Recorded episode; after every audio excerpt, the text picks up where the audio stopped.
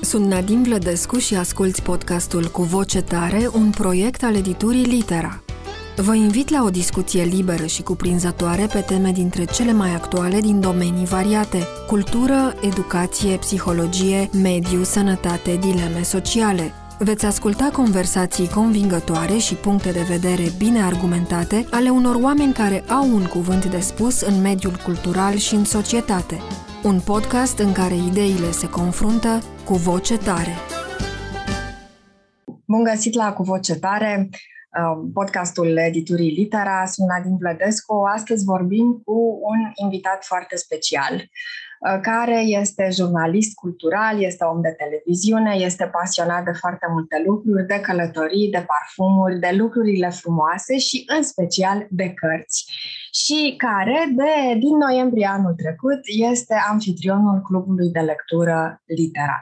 Marius Constantinescu, bine cunoscut vouă tuturor, vine astăzi la Vocetare ca să vorbim despre clubul de lectură, despre târgul de carte care începe foarte curând săptămâna viitoare și despre el însuși însuși, un literat, un om extraordinar și îndrăznesc să spun un prieten. Bine ai venit, Marius!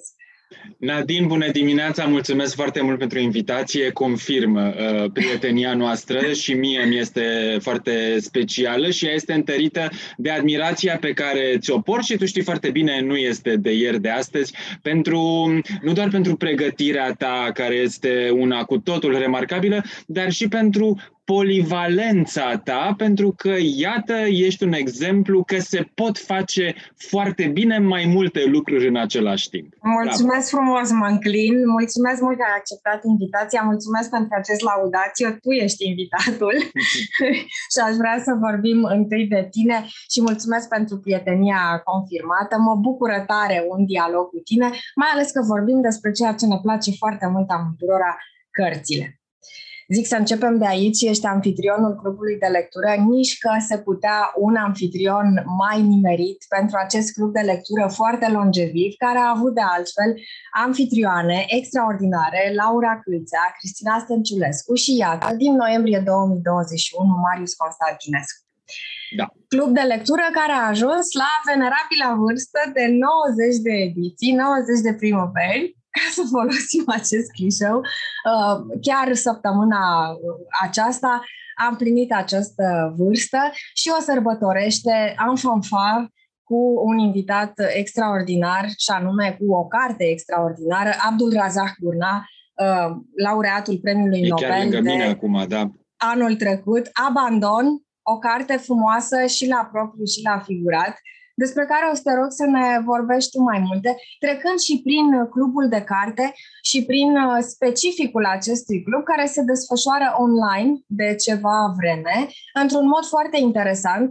Este ca un fel de uh, club elitist, sunt 20-30 uh, de participanți la fiecare ediție, aleși pe sprânceană, care chiar citesc cartea și care dezbat, conduși extraordinar de tine, câte o minunăție de poveste din colecția Litera.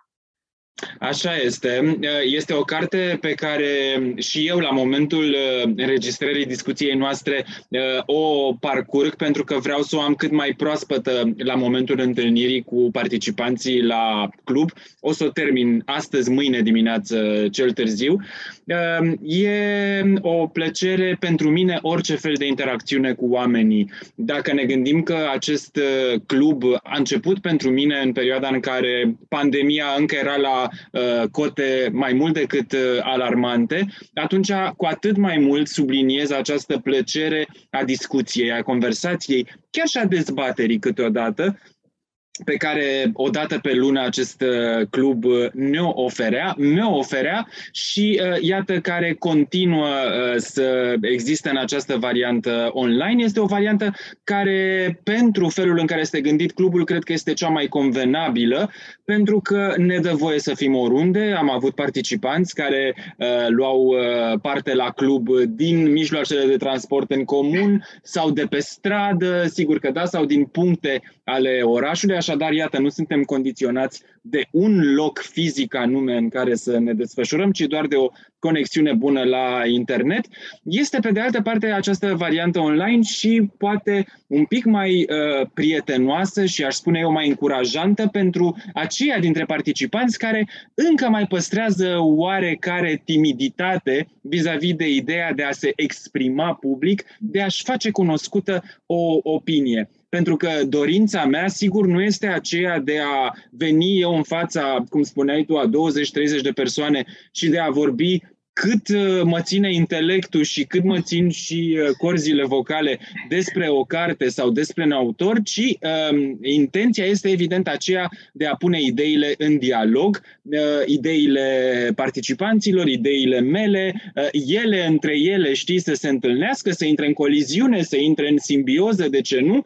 Uh, și în felul acesta, după o oră, o oră și jumătate, să avem cu toții uh, impresia că am câștigat acel timp uh, efectiv. Nu doar că am vorbit despre o carte care poate ne-a provocat, poate că ne-a emoționat, poate că oricum ne-a amprentat într-un fel estetic, dar ne-am și găsit mai mulți care să vibreze pe aceeași, pe aceeași lungime de undă. Ceea ce este un lucru extraordinar, odată că, iată, cititul nu aparține elitelor, nu trebuie făcut într-un spațiu pregătit. Uh, cum ar fi biblioteca sau librăria sau acasă. Absolut, absolut. Poate fi de oriunde, de pe stradă, din metrou. Și al doilea lucru foarte interesant este că oamenii dezbat idei, uneori cred în contradictoriu. Uh, chiar vreau să te întreb dacă există persoane care intră în clubul de carte, de lectură, numai ca să spună că nu le-a plăcut cartea respectivă, că nu sunt de acord că ai ales-o pentru am avut, uh, am avut, am avut chiar opinii atât de categoric exprimate exprimate. Am avut însă, e adevărat, uh, cititori care au exprimat rezerve vis-a-vis de uh, o carte sau alta, dar să știi că inclusiv eu uh, am fost, prin exemplul dat de mine, prin anumite nu știu, uh, poate că minusuri pe care le-am simțit eu ca cititor, pe care nu le-am etichetat ca atare uh, într-un volum sau altul, ci pur și simplu eu m-am uh, declarat poate depășit de anumite idei sau circumspect vis-a-vis de, nu știu, un mod de a le exprima. Și prin acest exemplu, evident că anfitrion am încercat tocmai să-i fac pe participanți să să aibă curajul să spună inclusiv că nu le place, că nu înțeleg, că și-au prins urechile. Este cu totul și cu totul legitim și mai mult decât în regulă să uh, avem opinii despre o carte care să nu fie uh, exclusiv laudative, exclusiv elogioase. Uh, este ideea democratică, nu de la care pleacă, aș spune eu, orice asemenea club de lectură. Este un fel de agora a cărților. Așa mi-ar plăcea, da și este marele tău talent și marele tău merit de a modera cu foarte mult tact și cu foarte multă inteligență. Spuneai uh, că este capacitatea, mă rog, sau ține de intelectul și de corzile tale vocale, ține foarte mult și de pasiunea pentru cărți și de talentul de a alege cartea potrivită la momentul potrivit. Varietatea... Din, uh, iartă-mă că te întrerup și de aici, uh, știi, și tu cunoști la fel de bine ca mine acest lucru, de multe ori suntem în situația de a vorbi despre cărți, despre autori, despre un produs cultural în general, mm-hmm. știi? Și uh, recunosc că de cele mai multe ori mergem cu lecțiile făcute. Uh, nu prea poți uh, altfel uh, pentru o discuție de o oră, o oră și jumătate, în care să știi că nu este întotdeauna ușor să uh, stârnești discuția colectivă. Uh, revin, nu este deloc ușor uh, să pornești la acest drum fără să știi foarte bine despre ce vorbești. Adică nu mi-aș permite niciodată să vin la un asemenea club cu cartea citită, de exemplu, până la, până la jumătate sau trei sferturi. Nu. Întotdeauna orice ce încerc să antrenez ca discuție Uh, cu uh, ceilalți participanți pleacă de la lectura mea foarte serioasă a cărții respective și uh, evident că suntem în situația de a citi și sunt în situația de a citi foarte mult. Dacă ne gândim că avem clubul o dată pe lună, sigur că este relaxant să te gândești că ai timp de la o lună la alta să citești o carte, indiferent până la urmă de dimensiunile ei. Dar, din nou, tu știi foarte bine că nu citim doar pentru uh, lansări, nu citim doar pentru cluburi, citim și ca să scriem despre cărți, citim și, nu știu, pentru că trebuie să pregătim un interviu cu autorul respectiv. Așadar, cititul a ajuns și el un soi de sport, uneori chiar extrem, pentru mine, Uh, pentru că uh, sunt într-o perpetuă uh, cursă, știi, într-un galop, să ajung cu temele făcute la toate aceste repere, știi, că sunt cluburi, că sunt interviuri, că sunt lansări, vine Bookfest-ul, cum spuneai, și acolo mai trebuie vorbit astăzi, mai trebuie vorbit mâine, poi mâine, nu e ușor. Ce bine că ești un atlet de performanță în acest da. sport și că te descurci de minune și că ridici tot timpul ștacheta și pentru tine însuți și pentru cititori, care descoperă foarte multe fațete ale cărții, tocmai prin prisma lecturii tale foarte minuțioase. Spuneai că e foarte important să citești cartea până la capăt, până la ultima pagină, ca să nu fii prins în offside cu vreun exact. detaliu. Exact în situația lui Abdul Razak Burna, care este un laureat al premiului Nobel, nu cred că este o dificultate asta. Nu, Oricum, absolut deloc. Oricum, un cititor de cursă lungă uh, se încăpățânează să citească o carte până la sfârșit, chiar dacă nu-i place, cu excepția... Dar să știi că eu am făcut acest lucru și îl fac și în continuare, am acest obicei, care e unul destul de păgubos până la urmă, eu citesc dacă am început ceva și chiar dacă nu sunt deloc captiv în acea lectură, o voi duce până la capăt. Măcar ca să ne lămurim dacă uh, cartea se salvează totuși prin anumite lucruri atunci când începe mai prost sau când are burți sau când exact. se întâmplă lucruri mai puțin uh, interesante. Abdul Razak Gurna Abandon. Este o carte care o să facă istorie sau de-abia aștept să văd cum va evolua pe piața românească, mai da. ales în urma târgului de carte, unde oamenii vor avea contact direct cu ea. Iată un plus foarte mare, pentru că, în sfârșit, după 2 ani de pandemie, oamenii pot să vină să pipăie cărțile și să stea de vorbă cu cei care vorbesc despre ele, cu autorii uneori, Uh, direct uh, la fața locului. Da. Tu ești cumva avocatul lui Abdulrazak Gurna, dacă ar avea nevoie de avocat, da, uh, sau adevărat. prezentatorul lui prin, prin clubul de carte și după aceea în, la târgul de carte. Ce este atât de special la acest scriitor? Ca de obicei, sau mă rog, ca în majoritatea cazurilor, Nobelul ne ia prin surprindere, pentru că aducem prin plan un scriitor mai puțin cunoscut sau uneori necunoscut, deși acesta are la activ foarte multe cărți și o carieră în spate. Ce te, te interesează pe tine cel mai mult în a face lumină asupra acestui uh, scriitor cu un parcurs uh, uh, foarte interesant pe care te las pe tine să-l povestești? Grație editurii Litera, care este o gazdă atât de bună, inclusiv mm. pentru discuția noastră, am avut șansa extraordinară, extraordinară, de a sta de vorbă cu uh, însuși Abdul Razak Gurna.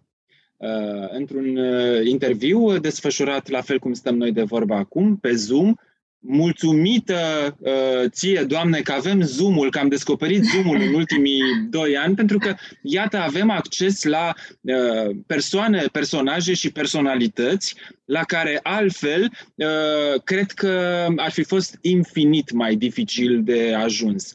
Un asemenea uh, personaj este și Abdul Razak Gurna. Am uh, vorbit cu el inclusiv despre acest uh, parcurs al lui, Eh, care nu doar pe noi ne-a surprins, l-a surprins și pe el, așa cum de cele mai multe ori este o surpriză extraordinară acel telefon eh, venit din partea eh, acelei voci de la Stockholm care îi anunță pe împricinați că au primit această distinție mm, supremă cu un semn de întrebare, aș spune eu, Așa, uh, Nobelul pentru literatură, deci a fost în primul rând o surpriză pentru el. Evident că a crezut că este o glumă proastă, dar a fost o surpriză pentru noi toți, pentru că, să o spunem exact așa cum este, era un nume de care nu prea știam mai nimic. Nu este vina lui, nu este nici vina noastră. Uh, așa sunt de foarte multe ori sinuozitățile uh, destinelor literare, destinelor creative, uh, lucruri care țin de publicuri diferite, lucruri care țin de marketing, lucruri care țin de piața de carte. Numele lui Abdul Razak Gurna era un nume respectat pe piața de carte din Marea Britanie și cam atât. Numele lui poate era poate mai uh, sonor în mediul academic, pentru că el a fost uh, profesor universitar atâta vreme, inclusiv astăzi, uh, după ce s-a retras, este profesor emerit. Deci, în zona universitară britanică, sigur că vorbim de o personalitate, o personalitate cu o producție literară prolifică în mhm. spate, una care este descoperită de lume în același timp cu noi pentru că, evident, ca urmare a premiului Nobel, lui Abdul Razak Gurnai s-a deschis lumea, i s-a deschis în primul rând piața de carte americană, care uh, și-a, și-a proiectat spotul de lumină asupra lui și, practic, în multe din asemenea contexte, el este un debutant uh, pe uh, zona americană, pe zona central și este europeană și, în general, în această zonă i-aș spune eu, aproape a mainstream-ului, știi? Pentru că o distinție cum este Nobelul, atât de răsunătoare, atât de sclipitoare, dacă vrei, sigur că te propulsează acolo în conștiința publicului larg. Uh, cartea este uh, foarte frumoasă, deocamdată ți-am spus, uh, încă nu sunt la sfârșitul ei, dar o duc cu mare plăcere. Este frumos scrisă, este frumos povestită. Ea are multe straturi de lectură, evident, Uh, Abdul Razak Gurnah este uh, un, uh, practic, motivul pentru care uh, Nobelul i-a fost uh, acordat este uh, tocmai această punte uh, pe care o ridică prin cărțile lui uh, între între realități care sunt foarte ale zilei de astăzi, dar care sunt uh, întotdeauna de căutat la începuturile și în dezvoltarea lor în istorie, istoria recentă și chiar și istoria mai îndepărtată. Uh, tema refugiaților, tema culturii de împrumut, tema dezrădăcinării, Uh, uh, tema colonialismului, toate acestea sunt, dacă vrei, uh, părți pe care Abdul Razak Gurna le unește și își creează un propriu continent literar. Parafrazez un pic motivația mhm. din partea Academiei Nobel.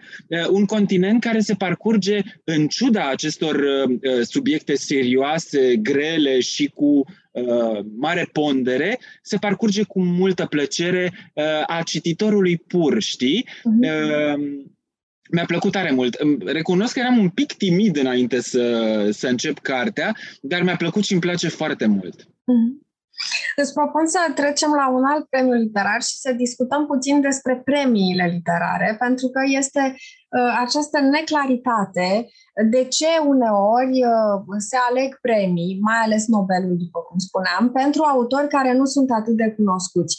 Este celebră uh, versiunea criticii uh, și versiunea publicului, în sensul de apreciere față de un scriitor. Uh, uneori ele coincid, în cazul scriitorilor foarte mari sau scriitorilor care au avut norocul de a fi uh, aduși în fața publicului de foarte devreme și care au crescut cumva în fața publicului ca actorii copii de la Hollywood, dar alte ori există o discrepanță clară între opțiunea criticilor, opțiunea publicului și iată, se întâmplă astfel de surprize ca un scriitor, deși are o carieră în spate, are o vârstă, cum are și Abdul Razak Gurna, ajunge la maturitate sau la post-maturitate, exact. să spunem, să devină cunoscut și să aibă un succes care, iată, îl sperie. Mi se pare Uh, uh, și comic, dar și uh, te pune pe gânduri acest moment în care un scriitor totuși profesor universitar primește un telefon și consideră din partea Academiei Nobel și consideră că este o glumă. Cine ar da. putea da. să facă o astfel de glumă să fie atât de crud? Nobelul este un exemplu de premiu care certifică pentru posteritate. Premiul Booker este un premiu, cred, mult mai versatil, mai interesant, să spunem, mai uh, ușor de obținut în aparență, dar care presupune iarăși în spate o, o foarte uh, uh, fină mașinărie, un fine-tuning astfel încât un scriitor să ajungă după aceea să spună am luat premiul Booker. Uh, Damon Galgut cu Promisiunea este o altă carte care va fi de găsit la târgul de carte, o, o carte uh, litera. Uh, iarăși, un autor despre care nu știm nimic. Înainte de a vorbi despre el, am să te rog să-mi spui părerea ta uh, cum crezi că se face această selecție pentru Nobel sau pentru Booker și de ce uneori sunt astfel de surprize? Eu îmi imaginez o armată de agenți literari sau de scouts uh, ai uh, Nobelului, să spunem, care citesc non-stop, care trec de toate filtrele comerciale sau media și ajung să descopere niște pepite un, în locuri în care pepitele poate se ascund intenționat, cum este cazul lui Abdulrazak Gurna, care se ascundea în mediul academic, un mediu foarte protector, dar în același timp care te și uh, ține departe de lume într-un turn de fildeș și chiar real. Cum, cum, cum crezi că, că da. să aleg? Da. Părerea mea este că dintre toate uh, marile premii literare, Nobelul este în mod cert pentru o mare categorie de public cel mai sonor. Mm-hmm. Eu cred că este însă și de multe ori cel mai discutabil. Și asta poate că ar trebui să ne dea de gândit, tocmai dacă stăm să luăm în calcul secretul Uh, care este un secret contractual, uh, care stă în spatele nominalizării celor care ajung până la urmă uh, să obțină acest premiu. Există o, un acord de confidențialitate în vigoare pe 50 de ani, în baza căruia nu se pot cunoaște nominalizații cât de mulți, de unde și mai ales cine îi nominalizează, pentru Nobelul uh, literar. Sigur că da, poate că și din pricina acestui mister, de multe ori controversa se insinuează în, uh, în acordarea premiului Nobel pentru literatură. Asta și pentru că, dacă ne uităm la exemplele recente din ultimii 20 de ani, vedem acolo nume cum este Bob Dylan, de exemplu, uh-huh pe care nu le asociem în niciun caz uh, acelui raft A, acelui prim raft uh, care certifică o valoare literară uh, incontestabilă și planetar recunoscută. Din punctul meu de vedere, Bookerul este un premiu cu mult mai multă însemnătate pentru ce înseamnă într-adevăr un autor, un autor de mare valoare. Nobelul are uh, și acest cote politic pe care îl vedem extrem de accentuat în ultimii ani, care cumva de multe ori justifică o alegere în detrimentul alteia. Cred însă că la Booker, în momentul de față, valoarea literară este cea care continuă să fie răsplătită, știi? Eu dau mai multă însemnătate premiului Booker, recunosc. Uh, sigur că, dacă ne gândim, este un premiu care recompensează performanța în zona de limbă engleză. Pe de altă parte, avem și Bookerul internațional, așadar Bookerul uh, s-a ramificat, a făcut puii lui, uh, așadar vorbim de o distinție și ea globală ar trebui să ne uităm apoi și la marile premii, uh, pe de o parte din Statele Unite, în primul rând National Book Award uh, for Fiction, ceea ce ne interesează, Uh, uh, Kirkus Prize, din nou, este foarte important în ultima vreme și, evident, în Europa să ne uităm la uh, Goncourt, să ne uităm la premiul Strega în Italia, să ne uităm uh, uh, la premiul Nadal sau uh, Principele de Asturias din, din Spania.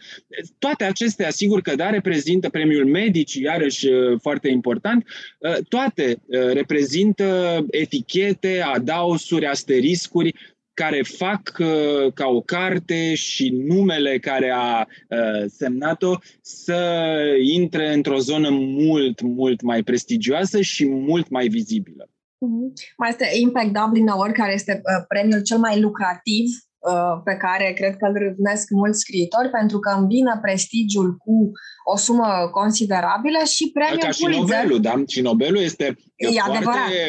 absolut, foarte bine prețăluit, știi, în bani. este, doar că de la Nobel te aștepta, fiind crem de la crem, ar trebui să fie cel mai scump de obținut și uh, cel mai scump ca răsplată premiu din lume. Uh, recunosc că mie îmi place foarte mult premiul Pulitzer sau Pulitzer în altă sigur, versiune. Sigur, este sigur. Uh, cel care uh, dă, fără, fără uh, tăgadă, nu dă greș niciodată. Adică pentru mine este garanția unei cărți bune din toate punctele de vedere, exact cum spui pentru Booker, din punct de vedere literar, parcă ai mai mare încredere în anumite premii da. pentru că te gândești că un context care de altfel contează foarte mult în literatura autorului respectiv, deci ele lucrurile sunt foarte nuanțate aici, dar un context face un premiu. Damon Galgut, spuneam, iarăși un nume care a apărut meteoric, uh, Promisiunea. Ce este cu această carte? Ce este cu acest autor? Bănuiesc că va fi invitat la clubul de lectură. Uh, trebuie să, să facem uh, un planning uh, pe următoarele luni. Pot să spun cine este în focusul uh, clubului din luna iunie. În luna iunie o să discutăm la club despre migrațiile unei autoare australiene care este la debutul pentru cărțile de oameni mari, cum îi spun mm. eu, Charlotte McCann Conaway se numește. Mm-hmm. Pentru mine a fost o surpriză extraordinară. Am citit uh, această carte Migrații, care a luat întreaga lume literară așa, pe sus realmente, uh, un debut fulminant cu o o forță de convingere și de comunicare absolut uh, remarcabilă. Mi-a plăcut teribil și m-am bucurat foarte mult că am uh, convenit-o împreună cu editura Litera ca subiect pentru clubul din uh, iunie. Iar apoi, sigur că trebuie să vedem pe vară, să ne adaptăm cu acest club și în funcție de obiceiurile de lectură pe care noi toți le avem vara când căutăm o carte poate mai ușor de parcurs, uh, mai uh, lejeră, mai răsfățătoare, știi, uh, dacă vrei. Uh, așa că iunie știm sigur ce avem, iulie-august uh, mai negociem. Și mai este și un autor pe care eu îl iubesc de foarte multă vreme, Javier Marias, care este senzațional, da. este serie de autori da, la Nu l-am făcut până acum la club, da și care am, am tras eu cu ochiul și am văzut un pic din planningul tău viitor, va apărea pe listă, de-abia aștept această da. discuție da. despre da. Javier Marias, care este uh, un fellow interpreter, în afară de uh, a fi mare scriitor și care are o, o eleganță extraordinară în observație pe care o întâlnești foarte rar în literatura anglosaxonă, să spunem, pentru că vorbeam de premii mai degrabă mhm. anglosaxone, uh-huh. care sunt mai în forță, care au un statement, care vin și uh, spun lucrurile cu voce tare. Mă întorc la Damon Galgut, nu te las până nu spui câteva cuvinte despre el, pentru că, iarăși, e o carte, uh, o apariție și uh, totuși are în spate un Booker, uh, un autor la fel uh, transcultural, Uh, cu foarte multe uh, problematici în spate și care uh, interesează foarte mult, nu numai prin scritura lui, iarăși aparte, dar și prin tot bagajul pe care îl aduce, așa cum îl aduce și Abdulrazak Burna.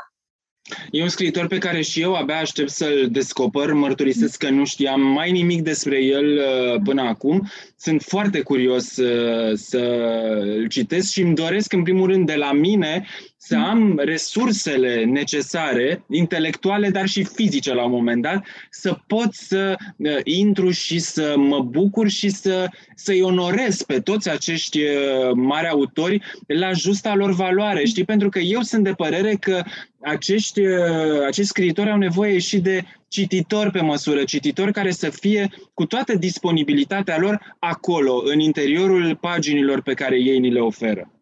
Îmi place foarte mult ce spui, ai pus punctul pe ei și cumva, uite, ai, a fost o telepatie, pentru că asta era următoarea direcție în care voiam să duc discuția. Vorbim adesea și la club de lectură, și la târgul de carte, și în general când vorbim despre cărți, despre scriitor. Scriitorul este pus în lumină.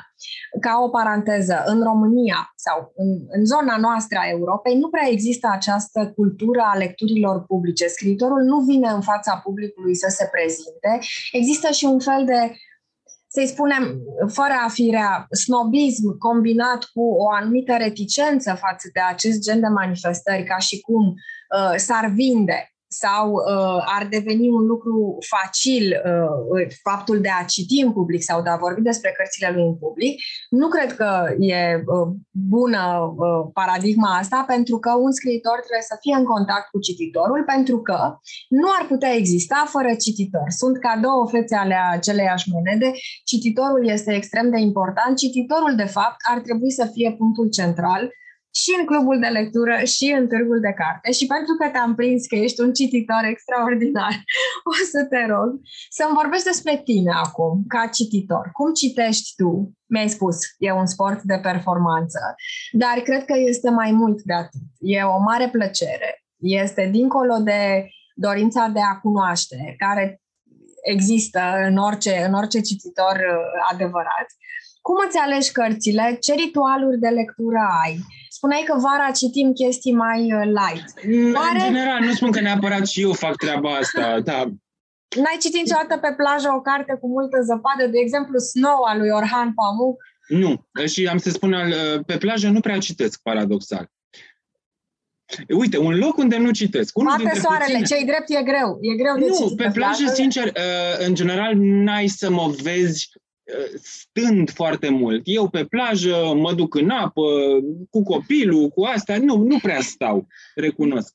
Uh, altfel, ca ritualuri de lectură, uh, unul ți-am spus deja, uh, am această, uh, dacă vrei, cu tumă, știi, de a duce cartea până la sfârșit, mm-hmm. chiar dacă îmi place, chiar dacă nu. Uh, și spun, am spus mai devreme că e una destul de făcuboasă. În felul ăsta iau din timpul și din disponibilitatea pentru alte cărți mm-hmm. care, în mod cer, mi-ar plăcea mai mult, dar asta este, nu mai, nu mai mă pot schimba aici. Sau dacă pot, nu îmi doresc neapărat. Uh, citesc fără metodă, citesc extrem de uh, diferit Uh, bun, asta este o perioadă în care trebuie să citesc multe cărți pentru că trebuie să vorbesc despre ele sau trebuie să scriu despre ele. Deci am planningul de lectură făcut pentru săptămâni bune de aici înainte, dar altfel să știi că uh, citesc foarte uh, zigzagat. Dacă citesc astăzi ficțiune și am terminat un roman, uh, cel mai probabil nu voi continua tot cu un roman, o să mă duc și o să citesc o carte de călătorii sau am să citesc o carte uh, de nu de bucate, cât de cultură gastronomică. Sau am să citesc un memoar. Sau am să citesc o carte care să mă spele creierii, nu știu, un, uh, o, un ciclit din ăsta pe care realmente uh, îl, îl uiți după, înainte să fi terminat, știi? Sau am să citesc, uh, nu știu, o carte de istoria artei. Adică întotdeauna este acest uh, joc în funcție de și cum mă uit. Noi avem, sigur că avem o bibliotecă mare în casă, da? Uh, structurată în general pe domenii, în domenii autori, autori în ordine alfabetică, altfel nu te descurci. Altfel, mm. dacă n-ar exista această rânduială, este haos complet și e păcat. Și atunci să știi că de multe ori mă uit și zic, uh, ok, am citit de pe raftul ăsta, termin așa, iau de pe raftul ăla. E, se poate ca uh, lângă uh, raftul de ficțiune în care m-am oprit, următorul să fie un raft de lifestyle, știi? Am să iau o carte de lifestyle. Și tot așa, după care am terminat cu biblioteca din sufragerie, mă duc la mini-biblioteca din bucătărie, unde evident că vom găsi cărți, cum spuneam, de istorie gastronomică, de cultură culinară și așa mai departe, va fi ceva de acolo. Am terminat și cu aia, mă duc în biblioteca copilului, pentru că eu citesc și cărți pentru copii. Îmi face mare plăcere. Și tot așa, după care, numai în dormitor nu avem uh, avem bibliotecă, ci doar cărțile uh, pe noptieră. La mine nu este teanc pe noptieră, pentru că nu, nu citesc niciodată două cărți în același timp. Deci ce oh. citesc, aia este da. Dar Asta este e bine de știut, iată. Nu, nu pot. Uh, este fidelitate totală și după așa o să iau din nou biblioteca din sufragerie și tot așa, știi? e un Dar parcurs. pentru asta trebuie să nu am, să nu am uh, reperele obligatorii, știi? Citit pentru a scrie, citit pentru a vorbi, uh, citit pentru lansări, uh, mai știi pe unde sunt. Deci dacă vorbim de o perioadă fără aceste obligații. Mm-hmm. E frumos așa, un itinerariu da. între, în, la tine în casă și știi clar de unde începi, unde ajungi și cam de ce ai chef astăzi. Da. Deci citești în librării sau citeai înainte de pandemie? Mm, fetam. Fetam, mm. uh, dar nu, îmi luam, mie îmi place să știu unde citeam foarte mult? Uh, bine, citesc și astăzi foarte mult în mijloacele de transport de cursă lungă, dacă vrei. Avion, tren, excepțional, știi? Mai bine decât citit în avion, nu fac decât să dorm. Uh, citeam foarte mult în metrou. Uh, drumul meu de acasă până la, până la serviciu e un drum scurt cu metroul, sunt cam 9-10 minute, dar le citeam întotdeauna, indiferent cât era de aglomerat. Bun, nu mai merg de multă vreme uh, cu metroul, a fost, uh, sau dacă merg, merg strict de nevoie, a fost o consecință a uh, pandemiei, drept care am, uh, am pierdut, dacă vrei, acest uh, outlet de lectură care era metroul. Însă, uh, nu mă culc niciodată fără să citesc măcar câteva pagini, oricât sunt de obosit, uh, avem uh, uh, un sistem de, de luminițe la pat care îți dă voie să citești fără să-l deranjezi pe cel de lângă tine, ceea ce este foarte bine. Uh, și citesc, uh, uite, locul în care stau acum și care este locul și de uh, club de lectură și de uh, cursuri pe care le țin și de uh, citit uh, în perioada pandemică uh-huh. uh, pentru, audiobook. exact, uh-huh. pentru audiobook-uri. Este un loc foarte bun de citit în general. Deci aici stau și citesc uh, foarte mult. Cred că aici, de fapt, în casă citesc uh, cel mai mult. Uh, da, citesc la baie, da, pe unde, unde ne nimerim cu toții, știi? Da. Ceea ce arată iarăși Absolut. că lectura este un act foarte democratic și foarte răspândit și face parte din viața noastră, secundă nu mai de secundă. citesc în timp ce mănânc de multă vreme, pentru că nu e ok, nu este nicio formă de respect pentru mâncarea mm-hmm. uh, respectivă, că nu o mestec și nu mm-hmm. o gust suficient, nici pentru autorul în cauză, pentru că își împarte interesul cu uh, mâncarea și în final nici pentru mine, pentru că nu e foarte sănătos uh, mâncarea insuficient mestecată, mă rog, pică mai greu decât uh, altă. Deci nu mai mai la masă, dar îmi plăcea teribil. Se mai poate păta și cartea din când în când, dar adevărul este că există cărți, cum ar fi cărțile lui Murakami, în care se mănâncă copios, nu cantități mari, ci uh, lucruri extraordinar de meticulos descrise. Felul în care descrie Murakami un sandwich sau o bento box este imbatabil și atunci ți se face foame și poți să te trezești ducându-te cu cartea uh, prin bucătărie, să zicem. Da, așa Spuneai că uh, nu citești cu metodă. Îmi, îmi place foarte mult că ne împărtășești din uh, intimitatea lecturii, care este un, un act solitar și un act intim a citi, pentru că ești tu cu o lume și cu gândurile tale cu care pătrunzi în acea lume. Și uh, da, uh, cititul presupune același lucru, mișcarea ochilor pe, deasupra unor cuvinte pe o foaie, dar în același timp este și o varietate extraordinară de interpretări ale lumii în care intri. Uh, spuneai că nu citești cu metodă. Și asta este un lucru uh, important, or, oricum ai lua-o. Și că uh, nu există o metodă și dacă există o metodă. În ce ar consta o metodă? Crezi că ai putea o obține doar de mic și uh, încerci să o înveți pe Maria să citească cu metodă? Cu o listă, cu... Te întreb asta pentru că eu cred, cu tărie cred, că până la o anumită vârstă cel puțin, când îți permite timpul, când încă simți, nu că îl și ai la propriu, simți că ai tot timpul din lume, e bine să citești tot ce scade în mână tocmai pentru a-ți forma o gândire critică și pentru a avea un termen de comparație. Uh, te mai întreb ceva, tot așa, în pason.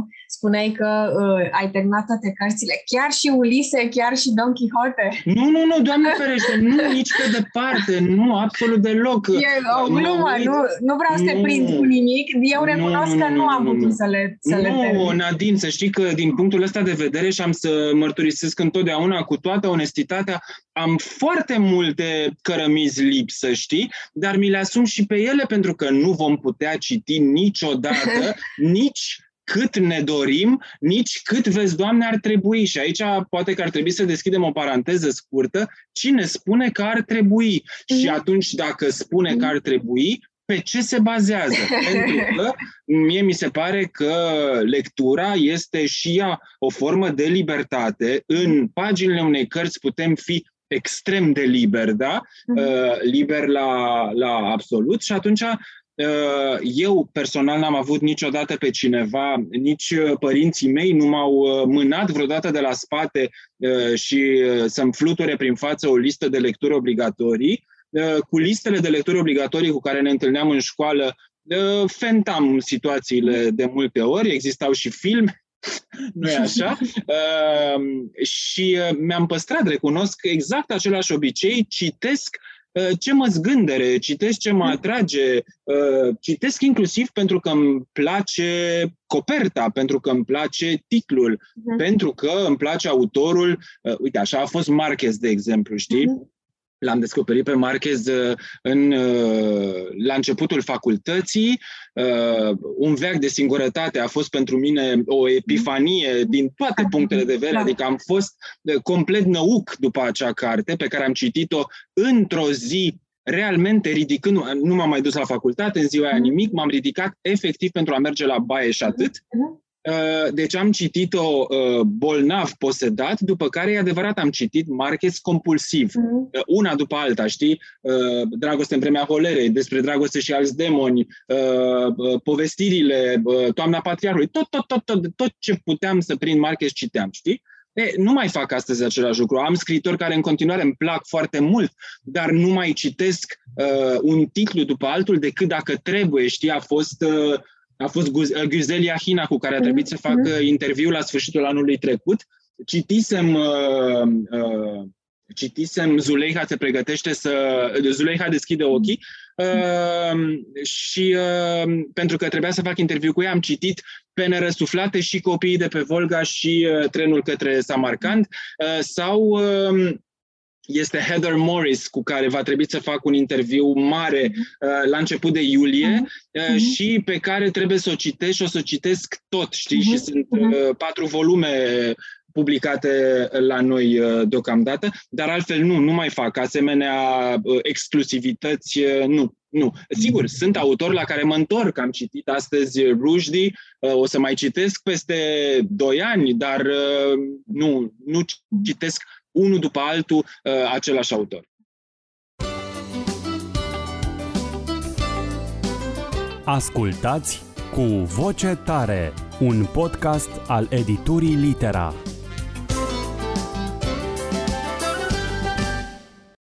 E adevărat că Marchez și cu și Dostoevski citiți uh, la tinerețe în facultate sunt un rapt în, uh, pentru mine, Cronica unei morți anunțate este cea mai bună carte scrisă vreodată din punct de vedere tehnic. Este o, de o, e impecabilă, uh, cap coadă și curge uh, ca, mai bine decât orice film. Ciudat este că n-am văzut niciodată un film făcut după Cronica unei morți anunțate, deși structura este pur cinematografică și arată talentul lui extraordinar pentru a scrie foarte vizual. Da, nu mai ai nici răgazul și uneori nici nu um, nu, sunt dar egale. vrei și altceva, vrei diversitate, știi? Exact. Pe mine jocul ăsta și faptul că știu că după o carte grea și hipergalonată pot să-mi permit luxul unei cărți ca o spumă, așa, știi? Mm-hmm. Asta mă ține, îmi păstrează robustețea și antrenamentul ăla despre care vorbeai tu. Uite, mi-am adus aminte în în uh, adolescență am mai făcut o asemenea uh, cură intensivă uh, în jurul unui autor care a fost Stephen King. Mm. Eu, sigur, fiind un, un copil al anilor 90, am deschis o parte din ochișorii mei de cititor și odată cu primele titluri de Stephen King publicate în România și uh, mi-a plăcut. Mi-a plăcut la nebunie și am citit unul după altul, știi? Mhm. Adică nu, nu erau publicate atât de repede pe cât mi-aș fi dorit eu să fie, ca să pot păstra tot timpul același ritm, aceeași tensiune, același mod de, a, de a-ți construi povestea, știi? Da, diversitatea există și în uh, gama acelui așa autor, dacă absolut, absolut. nu scrie da. aceeași poveste da. over and over again, ceea ce li se întâmplă unora și chiar și aceeași poveste spusă în alte feluri are farmecul ei, dar da, mai ales că suntem bombardați de atâta informație, din când în când mai schimbi uh, stilul, să spunem. Stilul este cel care te face să, să variezi. Să nu se înțeleagă că facem uh, aici pledoarie pentru uh, lipsa fidelității față de un scriitor sau față de o anume literatură. Bun, 1-5 iunie Bookfest, mare sărbătoare în miezul verii, Uh, o sărbătoare, cum spuneam, foarte așteptată pentru că în ultimii doi ani publicul nu a mai putut să intre în contact cu editurile și cu cărțile. Îmi este și frică să mă gândesc cum va fi la Bookfest acum, uh, din punctul de vedere al uh, mișunării. Da, da, da. Eu cred că va fi ca înainte, Nadine. Cel puțin ca înainte. Uh, târgurile de carte pentru cei care nu sunt obișnuiți cu ele, uh, pentru cei care, cărora le este greu să se deplaseze la București, să spunem, să vină la Bucfest sau la Gaudeamus, sunt niște locuri foarte speciale, cu foarte multe evenimente, cu foarte multă agitație, cu o ofertă orbitoare de cărți, toate editurile își etalează comorile în feluri cât mai diverse, mai colorate, mai verbale, mai îmi sună în minte domnul cu trompeta, Uh, care ani de zile a... La Gaudeamus era în primul exact, rând. Exact, a animat, târgul este mai, mai tomnatic, nu mai da. voratic. La ce ne așteptăm uh, de la târgul ăsta? Vei fi prezent la multe lansări, uh, vei fi prezent și la 3 sau 4, da. da. Care este atracția? Japonia este țara invitată. Wow! Un invitat extraordinar cu foarte multe tipuri de literatură. Am, l-am pomenit pe Murakami special pentru a aduce discuția aici, pentru că literatura japoneză este mereu uh, foarte dorită și foarte căutată, are acel gen de mister, iată, vorbeai de Stephen King, uh, un mister foarte contemporan care se pliază mereu pe gusturile tuturor. Cum vezi târgul de carte acum revenind în forță? Cred că um, va exista o frenezie uh, atât din partea editorilor cât și din partea cititorilor, tocmai cumva pentru a a șterge din memorie ultimii doi ani în care uh, Bookfestul și Gaudeamus nu au uh, existat.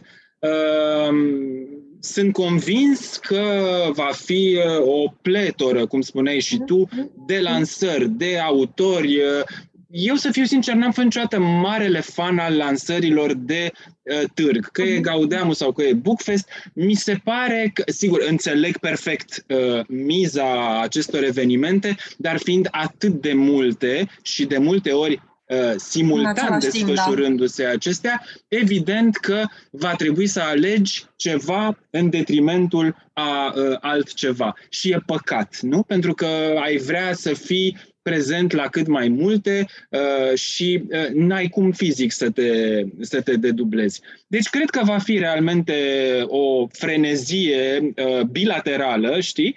Uh, sper ca ea să se vadă evident, pentru că nu trebuie să uităm acest lucru și în cifrele de uh, vânzări ale editurilor, pentru că, uh, sigur, ne întâlnim, uh, vedem cărți, le pipăim, le mirosim, le răsfoim, dar uh, și cartea este tot o industrie, da? Și ea trebuie să continue să funcționeze bine, mai ales că a existat uh, în acești doi ani și pentru industria cărții de la noi momente destul de clătinătoare. Mhm. Chiar, chiar grele. Da. Uh, la un moment dat se punea problema unui impas mare în da, industria exact. cărții, dar iată că se vinde cartea pe hârtie.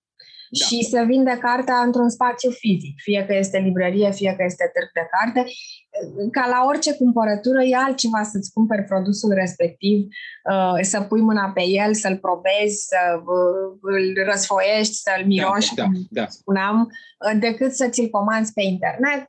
Da, vine același lucru acasă, dar parcă uh, ai un plus, ai câștigat un ceva mergând la, la târg. Îmi place că a rămas această titulatură de târg. Am de mai auzit că Bookfest este salon de carte, cred că Gaudeamus este târg. În vorbirea Ca noi îi spunem târg, curentă, da, el este târg. Mai există și salon, există și festival, există și sărbătoare în diferite da. țări sau chiar da. și la noi, dar târg presupune în primul rând această forfotă nebună și această căutare. Și ideea de tranzacție, știi? Exact, ideea de exact, vânzare. Exact. Da.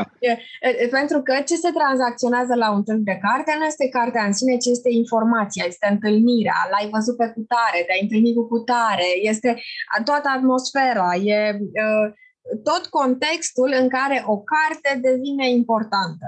Și uh, îmi vine în minte acum imaginea de la sfârșitul unui târg de carte, duminica, atunci când se cam închide târgul, uh-huh. uh, cam toată lumea pleacă, dar mai sunt foarte mulți cititorii hardcore care rămân până la ultimul moment și e, e așa o atmosferă de uh, prea plin, dar și de tristețe pentru că ceva mare, ceva uh, ca un uragan uh, s-a încheiat.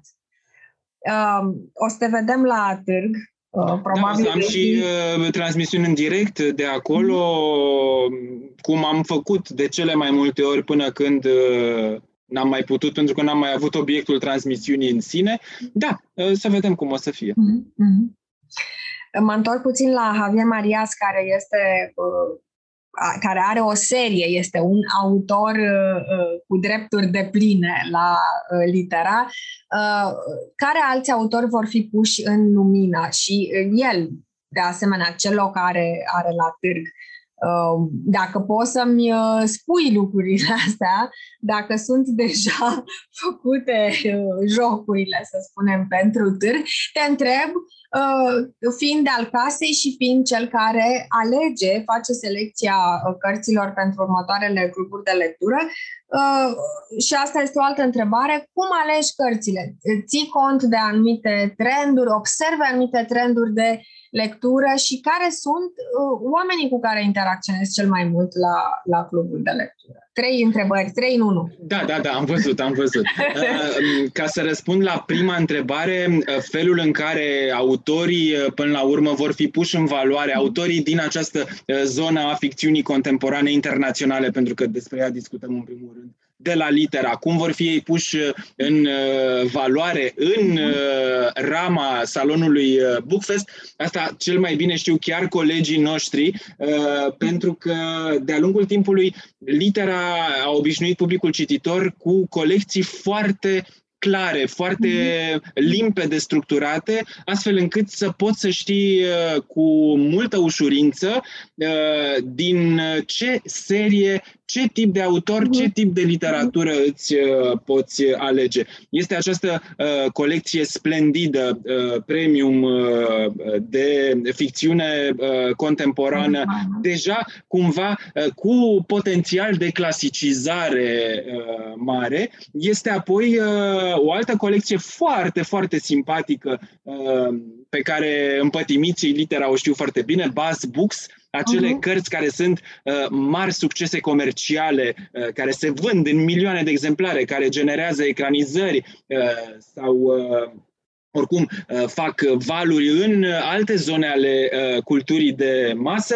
Uh, este colecția Blue Moon, deloc de mhm. neglijat și ea, uh, poate cu un cote mai, uh, mai pufos, un pic mai feminin. Uh, sunt cărțile acelea uh, pe care de multe ori eh, doamnele de lângă noi le aleg drept eh, companion de vacanță sau de eh, călătorie, foarte bine scrise de altfel și puse în pagină. Iată, am dat doar trei exemple din această zonă mare a ficțiunii universale. Apoi, felul în care gândim cluburile, evident că ținem cont de o sintonie cu aparițiile litera astfel încât dacă avem un autor cum este Abdul Razak Gurnada, uh, proaspăt uh, propus pe piața de la noi, evident că o să, o să le dăm cititorilor un pic de timp să uh, îi cunoască măcar un titlu și apoi uh, imediat îl vom propune pentru uh, club. Am făcut asta uh, și cu uh, el și cu alții. Pe de altă parte, dacă ar fi să mă gândesc la primul titlu pe care eu l-am, uh, l-am susținut pentru uh, clubul de lectură, acesta a fost un titlu din uh, panteonul meu uh, personal, care nu este o noutate. Este vorba de o viață măruntă, Hania mhm. Yanagihara, uh, mhm. cartea uh, pentru care am făcut prozelitism realmente, dar așa, uh, la un moment dat fanatic, de când am citit-o, cu niște ani în urmă. Uh, și care mă bucur foarte mult că poate și uh, într-o mică oarecare măsură mulțumită eforturilor mele de a vorbi, de a o propune, de a o lăuda, de a povesti cât de marcat am fost eu de această carte, uh, s-a păstrat în, în topul celor mai bine cărți, celor mai bine vândute cărți de la litera multă vreme și mă bucur din suflet că este așa. Deci uh, există și acest, uh, recunosc, uh, acest cote personal în alegerea titlurilor. De multe ori propun cărți care mie mi-au plăcut foarte mult și care poate nu mai sunt atât de noi, dar care pe mine m-au, m-au realcătuit pe dinăuntru, știi? Și a treia întrebare era... A treia era legată de publicul clubului publicul, de lectură. Publicul, da, publicul clubului de lectură este, aș spune eu, simptomatic pentru publicul cititor de la noi. Uh, și în primul rând am să spun că sunt mult, infinit mai multe doamne decât domni. Ah.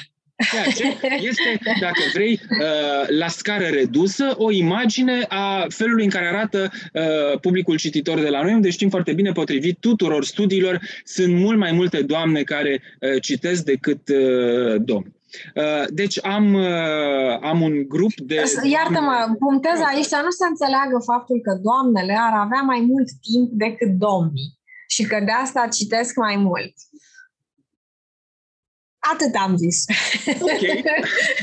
Așa. În, uh, am, am așadar un grup de doamne care sunt Uh, lună de lună la acest club, foarte active, foarte stăpâne pe propriile opinii, ceea ce mă bucură, iar pe lângă ele am un public latent uh, cu care din când în când mai glumesc și le spun că acest club nu este o emisiune de televiziune, deși pe mine, uh, probabil că cei mai mulți mă știu de acolo, de la televizor, intenția clubului nu este de a face o altă emisiune în care cineva care este pe micul ecran vorbește și avem o uh, serie de telespectatori care se uită, ci uh, la un club ar trebui să vorbim cât mai mulți, da? Uh-huh. Democratic, liber, asumat. Uh, și atunci uh, tot caut să activez și uh, uh, acești uh, participanți uh, care sunt un pic mai timizi, iar eu știu foarte bine ce înseamnă uh, timiditatea, uh, manifestată în exprimarea unei uh, opinii atunci când știi că, că te mai auzi și alții. E o chestiune pentru care am teribil de multă înțelegere, pentru că eu am fost un uriaș timid la începuturile mele și probabil că încă mai sunt uh, pe undeva pe dinăuntru, drept care uh, dorința mea este cu toată blândețea și cu cât de blajin poate fi sufletul meu să-i ajut pe acești uh, participanți să aibă un pic mai mult curaj, pentru că uh, nu există o opinie mai importantă decât alta, nu există o opinie mai valoroasă decât alta, există până la urmă uh, câștigul pe care îl avem toți dat fiindcă am citit. O carte citită este un câștig. Uh-huh. Și mai ales că atunci când o comentezi sau când o povestești, arăți că ai înțeles-o, ai înțeles-o cel mai bine. Așa fac și eu la club la un moment dat, să știi, după 40-45 de minute de vorbit, vorbit, vorbit, în speranța că, Doamne, haide să-i fac și pe ei să vorbească la un dat, te mai lasă. Da. Nu că tu vorbești, nu, nu faci niciun da, efort. Da, da, da.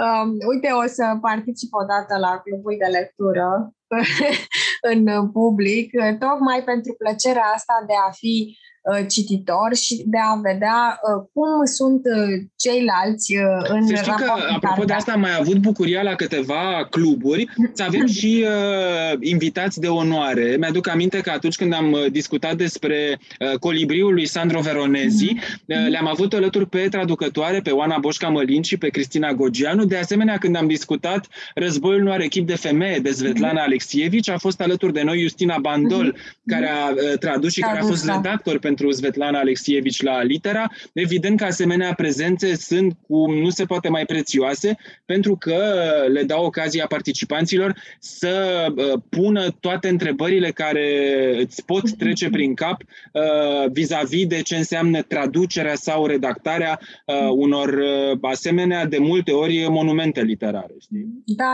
este foarte binevenită chestiunea asta. M-am tot gândit Uh, la uh, câte un podcast pe uh, meseriile dintr-o editură. Da, da, da.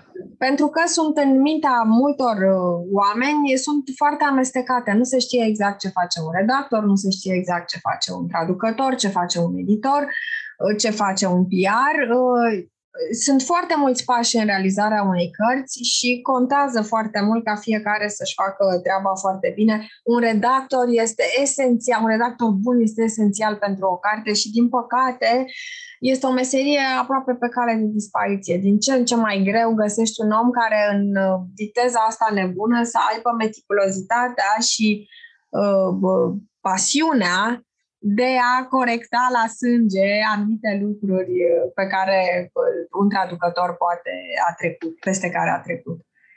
Bun, am vorbit de târg, îl așteptăm și cu uh, nerăbdare și cu o mică teamă. Un pic. da va veni ca un accelerator cum și va trece și uh, probabil la fel și timpul vedem până... ce va lăsa în urmă, evident. Bucurie pentru cei care vor pleca cu uh, sacoșe pline de cărți. Îmi lipsește această imagine a celor care pleacă din târg. Când tu intri în târg și vezi deja oameni care, să zicem, vin la prânz și vezi deja oameni care mhm. toată dimineața și-au petrecut-o alegând cărți și pleacă cu trei plase de cărți, ai așa un sentiment de wow, uh, cartea încă încă rezistă. Um, aș vrea să ne mai întoarcem puțin la tine pe final de discuție, uh, pentru că mă bucură tare acest dialog și pentru că uh, e o mare plăcere să afli de la un cititor împătimit cum citește, ce citește, ce îi place. Spune-mi, te rog, mi-ai zis așa în mare, dar aș vrea să intrăm mai, mai detaliu, care sunt cărțile care te-au format? Chiar așa, cum spui, fără a, uh, a avea o metodă, din toate domeniile. Uh, de multe ori aud această prejudecată care a început să mă obosească, recunosc. Că uh, nu poți să cunoști lumea sau realitatea dacă ai citit foarte multă beletristică. Și, și cuvântul în sine uh, e, are ceva vetust. Uh, da. Că, că trebuie să citești proactiv, că trebuie să citești cărți de dezvoltare personală, de psihologie, de finanțe, de diverse, ca să te dezvolți. Că literatura în sine, ficțiunea mai ales, problema e cu ficțiunea, în general observ eu, uh, nu te poate pune în contact cu realitatea. Și mie mi se pare că din potrivă, empatia, înțelegerea psihicului uman, înțelegerea propriei gândiri se dezvoltă extraordinar de mult, mai ales la un copil, dacă citești ficțiune. Pentru că să nu uităm că totul se inspiră din viață și că da, orice carte este un act ficționalizat, o realitate ficționalizată, dacă nu este de-a dreptul uh, imaginație pură, și că pleacă de la ceva concret, de la o întâmplare din viața scriitorului, de la observația scriitorului, deci are un contact profund cu realitatea. Care sunt, uh, nu vreau să-mi faci liste, Nici câteva cărți, da, câteva cărți care te-au format, care ți-au format structura interioară și care ți-au deschis um, pasiunea asta de cursă lungă pentru cărți și care ar fi câteva cărți chiar folositoare uh, pentru practicalitatea lor. Folositoare n-aș ști să spun, Nadine, pentru că aici fiecare alege ce este folositor lui sau ei, știi? Uh, este și un motiv pentru care, în general, mă feresc să recomand cărți, să le recomand altora la modul citește asta pentru că. Și după acest pentru că ar urma un soi de, uh, de de amprentare, de, de finalizare, mă rog, un, un, uh, un obiectiv cuantificabil, știi, evaluabil în uh, matca acelui uh, potențial cititor. Eu recomand cărți pentru că mi-au plăcut mie, mhm. atâta tot. Deci sunt uh, unitatea de măsură într-un mod foarte egoist, dar asumat și el, uh, a gusturilor mele literare, dacă vrei. Dar, iartă-mă, acesta este criteriul cel mai cinstit. Așa mi da, se pare. Da, mai ales că eu nu sunt un filolog. Uh, formația mea este, sigur, uh, alta. Nu am și n-am avut niciodată și nici nu-mi propun să am, uh, cum îți spuneam și mai devreme, aparatul sau metodologia necesare pentru a uh, structura lecturi, pentru a le propune altora cu scopul de a uh, se dezvolta acești alții într-o direcție anume. Nu, departe de mine asemenea scopuri nobile, dar pentru care nu am în niciun caz uh, pregătirea necesară. Eu am citit de-a lungul timpului uh, ce mi-a plăcut, uh, mult, destul de mult după criteriile unora, total insuficient după criteriile altora, so be it. Dar tot ce am, tot ce am citit și am recitit apoi, cumva a răspuns unor nevoi pe care eu le simțeam în interiorul meu câteva cărți. Uh, sunt uh, cărțile pe care le purtăm în suflet, indiferent de vârstă, și care se dovedesc a fi la fel de convingătoare și de semnificative pentru noi, indiferent de uh, vârsta pe care o avem la prima lectură, la a cincea lectură, la a zecea lectură, de ce nu. Mă gândesc, uite, de exemplu, la o carte pe care uh, încerc să o fac pe Maria să o citească, uh, acum, la vârsta asta, la 11 ani ai ei, 20.000 de leghe sub măr. De oh, da.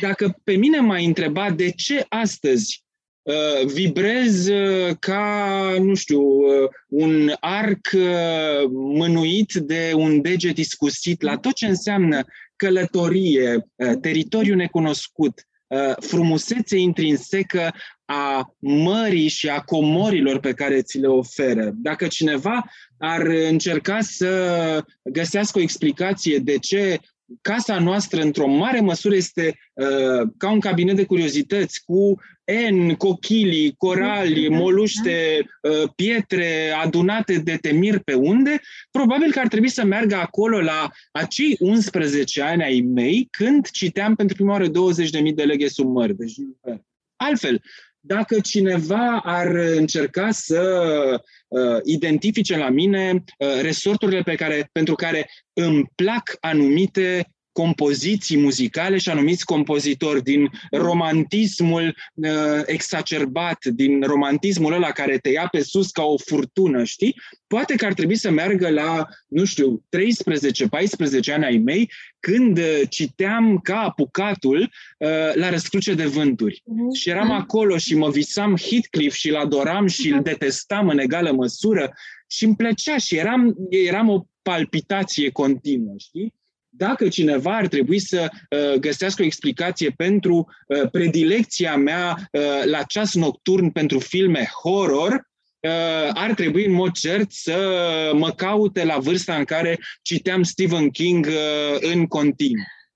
Dacă cineva ar trebui să găsească o explicație pentru uh, un anumit uh, tip de uh, estetică a a, a excesului, a, a sinesteziei, a frumuseții care este atât de, de uh, evidentă încât uh, practic îți dă una peste față, ar trebui să mă caute în perioada în care citeam Marquez, după care uh-huh. uh, boleam în realismul magic și în acel uh, univers hipercromatic, hipermetaforic, uh, hipersenzorial, de parcă nu mai citisem nimic înainte și ca și când n-aș mai fi citit nimic uh, după. Și tot așa, Ai văzut? Ți-am dat tot mhm. soiul de uh, momente, de episoade, dar care toate au fost asumate ca uh, devenirea mea uh, cel care sunt uh, astăzi. Dacă ar trebui să uh, explic de ce la un moment dat mi-am dat seama că trebuie să fiu foarte articulat, foarte stăpân Uh, pe tot ceea ce spun uh, în spațiu public și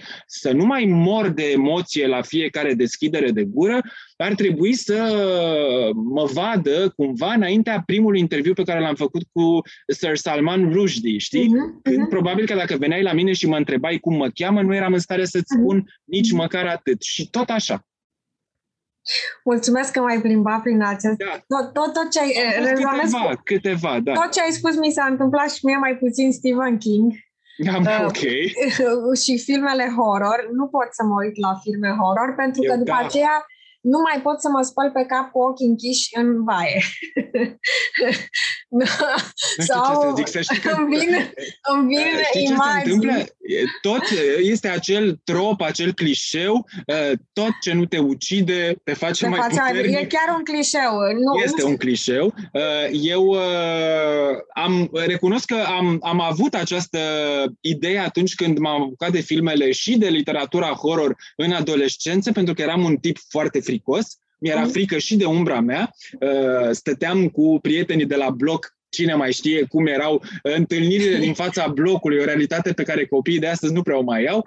Uh, stăteam cu prietenii până seara târziu în fața blocului, ne spuneam tot soiul de istorii de groază, după care mă duceam acasă și mi-era frică să mă duc dintr-o cameră într-alta să-mi iau un pahar cu apă, realmente.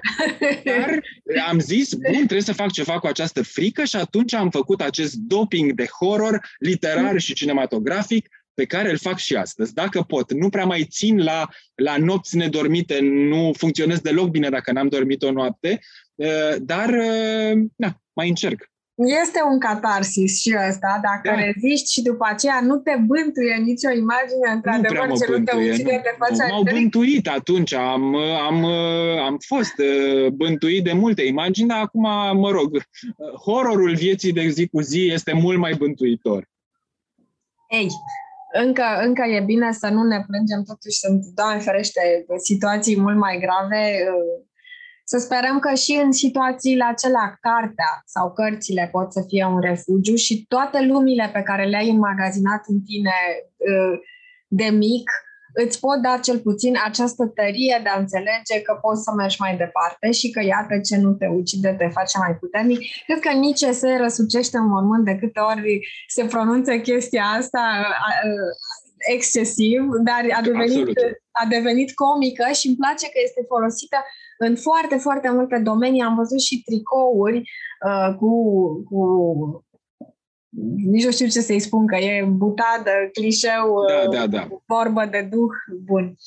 Um, Maria crește într-o familie de intelectuali uh, care cu siguranță citesc și care cu siguranță, după cum ai spus și tu, au biblioteci, nu o bibliotecă este suficient pentru un copil de 11 ani. Nu mă refer neapărat la Maria. Acum Maria cu siguranță citește și știu asta și cinste ei și cinste vouă.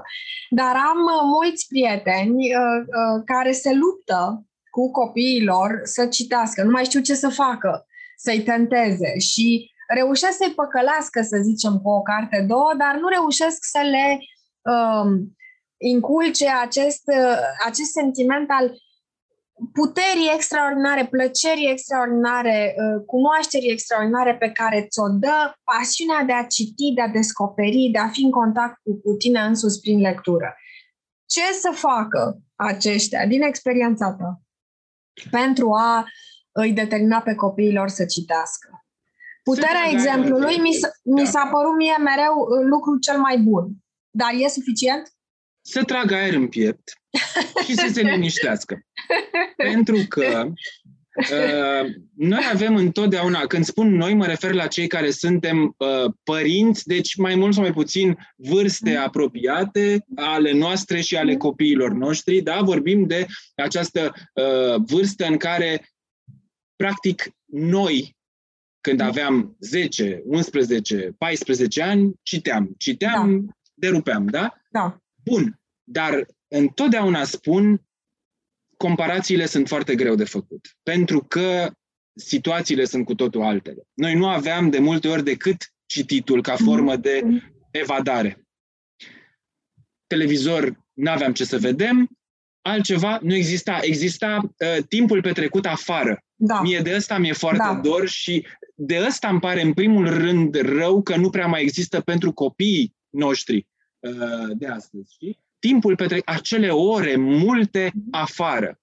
Uh, bun, să știi că și uh, copilul nostru este un copil care citește și apoi intră pe telefon și apoi intră pe laptop uh, și se întoarce după aia la citit și se întoarce la telefon. Este un copil căruia și noi îi spunem te rugăm, mai lasă telefonul că ai atâtea cărți pe care tu le-ai vrut. Hai să păstrăm un echilibru în toate. Deci nu suntem nici pe departe un caz special din acest punct de vedere.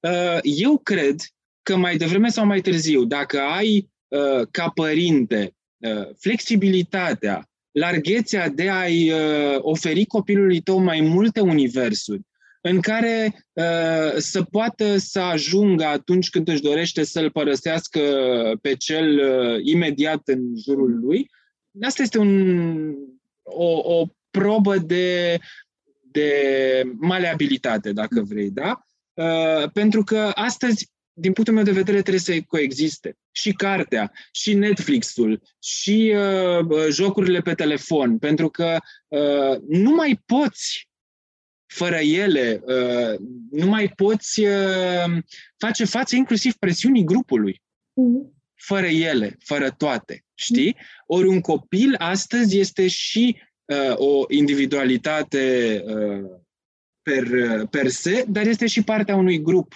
la școală, în grupurile de prieteni, uh, în familia extinsă, știi?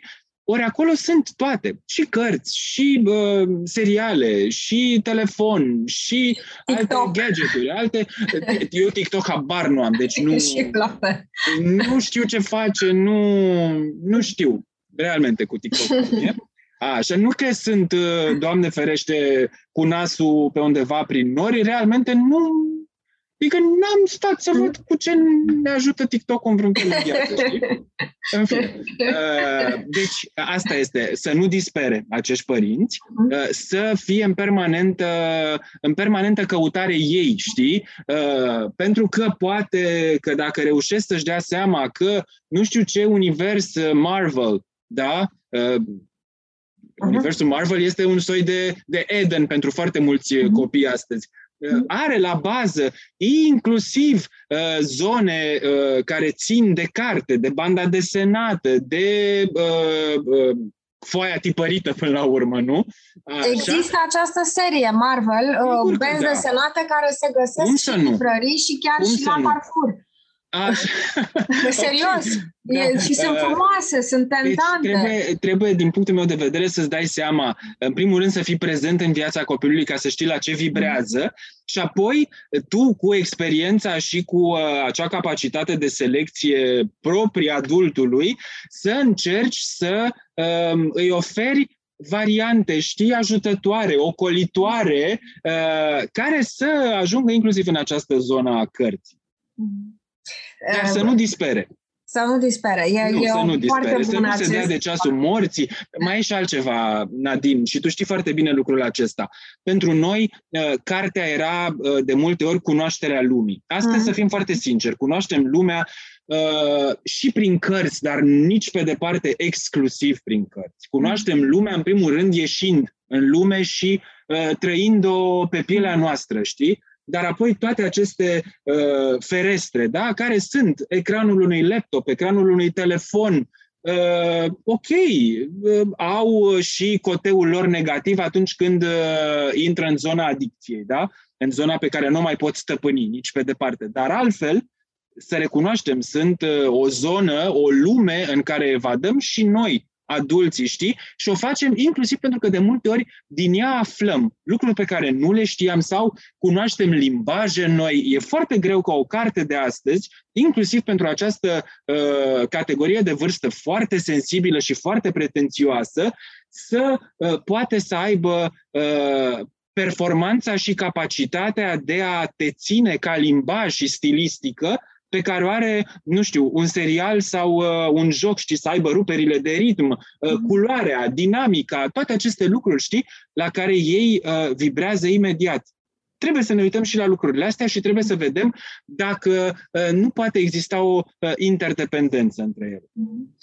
Mhm. Așa ar fi ideal, pentru că oricum lumea cărților are ceva în plus față de lumea reală. Oricât de frumoasă ar fi lumea reală, oricât de mult ar călători un copil, uh, te face să visezi într-un mod diferit. Una este să mergi la Roma și să descoperi Roma la pas, o experiență extraordinară la orice vârstă, și alta este să te întorci acasă și să încerci să reconstruiești din cărți o atmosferă, o lume, chiar cu informații exacte sau cu uh, ficțiune, sau să încerci să descoperi uh, scrierile uh, anticilor. Um, Rețin că 20.000 de leghe sub mări este una din cărțile copilăriei tale și Jules Verne, în general. Și, și, uh, și să știi că nu doar copilărie, este o carte pe care am citit-o ultima oară, cred că uh, chiar în timpul pandemiei am, am citit-o ultima oară, da, da. Mi-era dor, mi-era Apropo dor de, de ce ziceai, de asta mi-am adus aminte, Ocolul Pământului în 80 de zile, da, iată, îmbină da. cele două. Cum să nu? Mie, mi-a plăcut mereu foarte mult Steaua Sudului. Da. Nu știu de ce este pe lângă cele pe care le-ai pomenit tu, dar cred, cred că... nu există o ecranizare uh, astăzi, știi, cu toate uh, cuceririle mm-hmm. uh, CGI-ului mm-hmm. uh, pentru 20.000 de leghe sub mări. Aș fi primul. Exact. Îmi aduce aminte de stația de metrou de la Paris care are cublourile Nautilusului uh, și este fantastică. Uh, mi se pare că este cea de la observator. Uh, te simți exact cum spui tu, simți că ai fi uh, foarte bine acolo într-un film de acțiune uh, pornit de la Jules Verne. Și, uh, da. și pentru mine întrebarea asta, de ce Jules Verne nu este mai des ecranizat? pentru că se pretează extraordinar, iată, universului de tipul Marvel. Exact, exact. Dar cred că una dintre cărțile copilăriei noastre, uh, de ficțiune și de non-ficțiune în același timp, uh, fantastică pentru posibilitățile pe care ți le deschidea, era un atlas geografic. Uh, nu mai vorbesc de, uite, ai spus cuvântul atlas, un atlas geografic, da, și să nu uităm de cele două celebre și terfelite până la mhm. uh, dezintegrare aproape, atlasul zoologic și exact. atlasul exact. botanic, da? da? Cele îmbrăcate în pânză și mhm. uh, uh, ștanțate pe copertă. Uh, eu am, uh, am cunoscut lumea prin aceste două atlase. Da nu fac prodomo, dar litera are foarte oh, multe, da. foarte superbe, multe atlase superbe, de toate superbe. felurile. Uh, să fii copil în ziua de astăzi fie doar și din acest punct de vedere, este o splendoare. Și noi am fost privilegiați pentru că totuși existau cărți și intratul într-o librărie era ca intratul într-un templu pentru mine. Cele mai frumoase ore mi le petreceam acolo, îmbinând totuși foarte bine statul afară, ore în șir, veri întregi, cu cititul în casa, da, afară, exact. Asta aveam. Oriunde. Asta aveam, da dar uh, experiența asta uh, uh, de a intra într-un atlas sau într-un, uh, într-o carte care îți, uh, îți îmbină poze, hârtie, informație, e de vis. Sunt totul. grozave, iar la litera, dacă ne gândim că sunt cele mai frumoase uh-huh. atlase uh, publicate de Dorling Kindersley. Exact, o, DK este și mie, și eu iubesc de mor, da. Este mama și tăticul la atlase. Exact. Plus toate acele enciclopedii pentru da. copii de istorie, spațiu cosmic, cu uh, gadgeturi, cu tot felul de lucruri care ies, uh, cartoline, poți să te joci cu ele, culori, texturi, da, fantastic. Da, exact, exact, așa e, așa e. Deci părinții nu disperați. Nu, nu, nu, nu nici pe departe, nici pe departe. Există multă speranță, voi care intrați în lumea cărților, ca să, ca să vorbim invers decât Dante. Marius, o ultimă întrebare, mulțumindu-ți încă o dată pentru că ai fost invitatul meu și al podcastului astăzi și sper tare să ne întâlnim și peste încă 100 de ediții uh, ale uh, Clubului de Lectură, dar și până atunci. Da. Uh, și aici uh, în online și în lumea reală. Care este uh, cea mai uh, o să adaptez întrebarea, asta este întrebarea de final a podcastului, dar pentru că mi-ai spus ce citești acum, adică da. Abdulrazak Gurna cu Abandon, um, care este cartea pe care ai citit-o înainte sau cartea pe care ai pus ochii după asta, independent, să zicem, de clubul de lectură? Cartea pe care am citit-o înainte este cea despre care ți-am vorbit deja, Migrațiile lui Charlotte McConaughey, tot la litera apărută, proaspătă primăvara aceasta. Este de altfel și uh, uh, cartea despre care am scris cel mai uh, recent editorial pentru uh, blogul uh, de pe uh, blogul găzduit de site-ul editurii Litera și ți-am spus cartea care va fi și subiectul uh, clubului de lectură din iunie. Uh-huh. O mare, mare plăcere pentru mine, mai mult decât plăcere, o carte pe care am simțit-o fizic. Știi, pentru mine contează foarte mult atunci când uh, Experiența de lectură nu este una doar contemplativă, da? în care uh, aplaudăm de pe margine uh, cât de frumos, iscusit, uh, deștept, uh, subtil scrie cineva. Pentru mine o experiență de lectură cu adevărat câștigată este atunci când simt cartea aceea în mine, când uh, mă doare, când mi-e frig, uh, când mi-e bine fizic știi, în paginile acelei cărți, iar cu Charlotte McConaughey am, am simțit din plin acest uh, lucru. Uh, deci uh, asta este cea mai recentă înainte de abandonul lui Abdul Razak Gurna. Cea pe care am pus ochii mai departe, dar pe care, sincer, cred că o voi citi la vară, când toate aceste lucruri cumva se vor fi domolit, este un Booker, dacă tot am vorbit mm-hmm. despre Booker tot la litera publicat, este foarte groasă, însă de aia spun că nu are nicio șansă în săptămânile astea, dar la vară clar este uh, uh, strong contender, știi? Uh-huh. Este Hollinghurst. Uh-huh. Este uh-huh. Alan, uh, da. Exact, Alan Hollinghurst. Uh, și uh, sunt, uh, sunt foarte curios pentru că n-am citit nimic despre el, îl știu doar după nume și renume, ca să folosesc un alt clișeu, uh, și uh, vreau, vreau să citesc, uh, să-l citesc pe el. Uh, și uh, nu știu, eventual de ce nu. A, și mai este, doamne, mai este. Pentru că tot am amintit-o pe, pe Hania Yanagihara. Uh, n-am apucat încă să citesc primul ei roman, publicat însă după o viață măruntă la noi, People in the Trees, uh-huh. tradus oh, și publicat de, de litera. So very looking forward, ca să zic. Este tot pentru vară. Hania Yanagihara am văzut că nu poate să scrie nimic scurt și asta este atâta. o să glumesc acum. Sunt, sunt foarte bune recomandările tale. O să glumesc acum și o să spun că aceste cărți groase sunt bune pe plajă. Dacă vrei să stai locurile, mai pui și sub cap din când în când. Da, sau poți să, poți să fixezi prosopul. Prosopul, exact, cu mai multe cărămiți. O să fac și o recomandare. Am făcut de curând un interviu cu o scriitoare italiancă extraordinară, Ilaria Tuti. Flor deasupra infernului este o lectură de vară, de iarnă, de seară, de dimineață, un thriller uh, fantastic.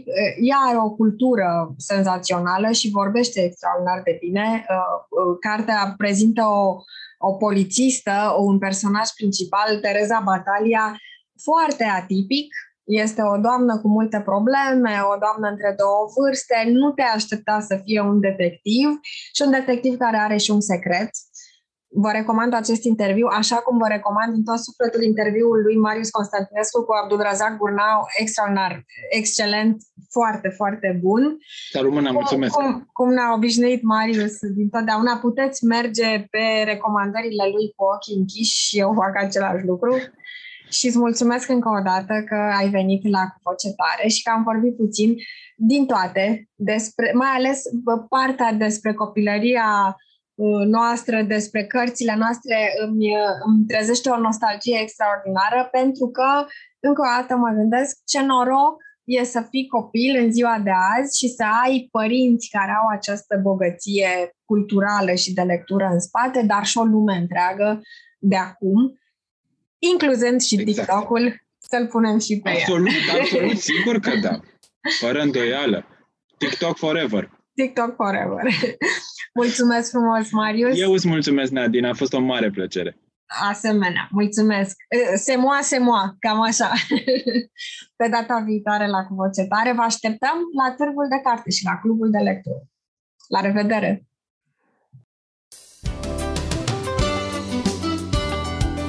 Ați ascultat Cu Voce Tare, un podcast litera cu Nadine Vlădescu și invitații săi. Podcastul cu voce tare poate fi ascultat pe Spotify, SoundCloud, iTunes, Apple Podcast, Google Podcast, pe canalul de YouTube al editurii Litera și pe blog Litera.